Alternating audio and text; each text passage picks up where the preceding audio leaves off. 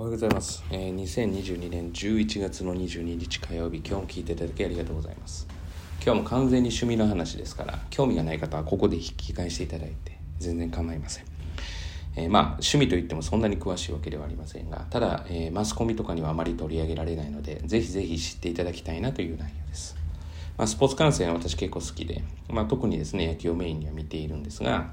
まあ、ワールドカップもあってね、あのサッカーも盛り上がるのかなというふうなこともあるんですが、テレビを見ないので全く、えー、盛り上がっているかどうかはちょっと知らないんですが、えー、今日取り上げるのは エヌビーエー ですね。で エヌビーエー の日本人といったら日本人といったら八村塁と渡邊雄太ということで、そのうちの渡邊雄太選手についてちょっと話をしたいと思います。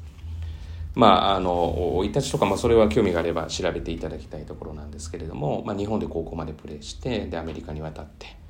で大学もふたつめですかね、でジョージ・ワシントン大学に行って、でドラフトにこそかかっていませんが ツーウェイ 契約というものから、まあ、あのずっとですね今まで エヌビーエー の地に弱足をつけてやっていると。以前ですねあの結婚でちょっとマスコミにはちょっと出たと思うんですけれども、それ以上にですね今ネッツというチームでですね、ここ数試合すごい活躍をしているわけですよね。で、まあ、私もそのまあ、そのチームにすごいプレー ケーディー というプレイヤーがいて、まあ、そのハイタッチとかをしているところを見ると胸が熱くなるというか、すごいなとかっていうふうに思ったりするんですけど、これが私が中学生とか高校生の頃にまさか日本人が、えー、例えばその エヌビーエー のコートのコートに立ってやっているっていうことは想像もしていなかったっていうところがあるので、八村選手でもすごいとは思ったんですけれども、もう一人渡邊雄太選手、まあ、本当にすごいなと思って、まあ、アジア人ということであれば、えー、中国人のヤオミンですよね。まあ、これはもうその中国人同行の話ではなくて、そもそもプレイヤーとしてあの、まあ、一流、ちょっと怪我があってっていうのもありましたが、まあ、前置きや主として何がすごいのかっていうと、まあ、最近そのチームでプレーしてるのもすごいんですが、まあ、スタートではないので数は多くないんですけど、ちゃんとあの規定投球回数というなんか野球みたいですけれども、そういうのがありまして、スリーポイント、まあ、ご存、まあ、スリーポイントちょっと遠く離れたところから打つシュートですよね。このシュートの確率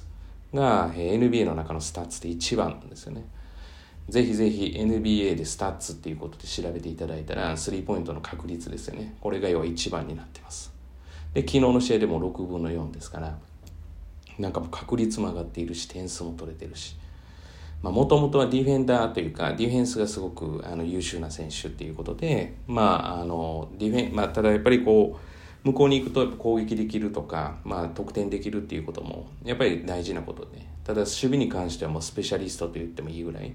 なものなんですけれども、まあ、それ以上にその エヌビーエー っていうのはもう要は全世界のバスケットボールのその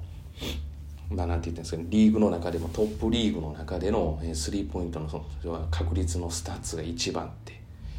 まあ、全然多分報道されてないと思うんですけれども、もうすごすぎて、まあ、最近それだけで気分がいいなと、まあ、そしてですね、まあ、自分の地学堂の生徒がですね成績上げてきたらなお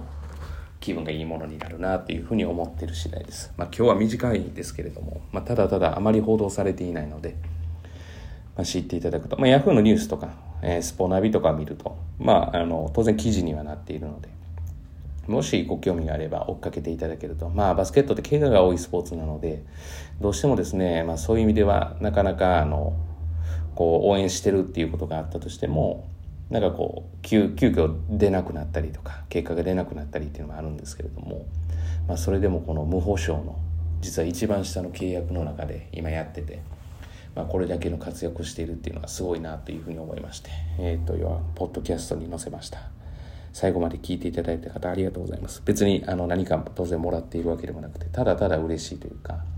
見ててこ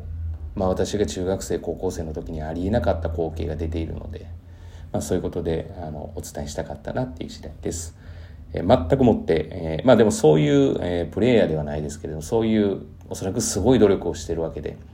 まあ、英語なんかでもできない状態からアメリカに行って、でジョージ・ワシントン大学なんかも当然勉強がありますから、その勉強も全部英語でやってっていうことで、まあすごいすごいなっていう、当然チームメイトのとチームメイトとのコミュニケーションは英語じゃないとできないわけですから、英語が使えて、まあ本当にすごいなっていう次第です。本日は以上です。今日も聞いていただきありがとうございました。えー、今日一日がですね、皆様にとっていい一日となることを願いまして、また次回お会いしましょう。では。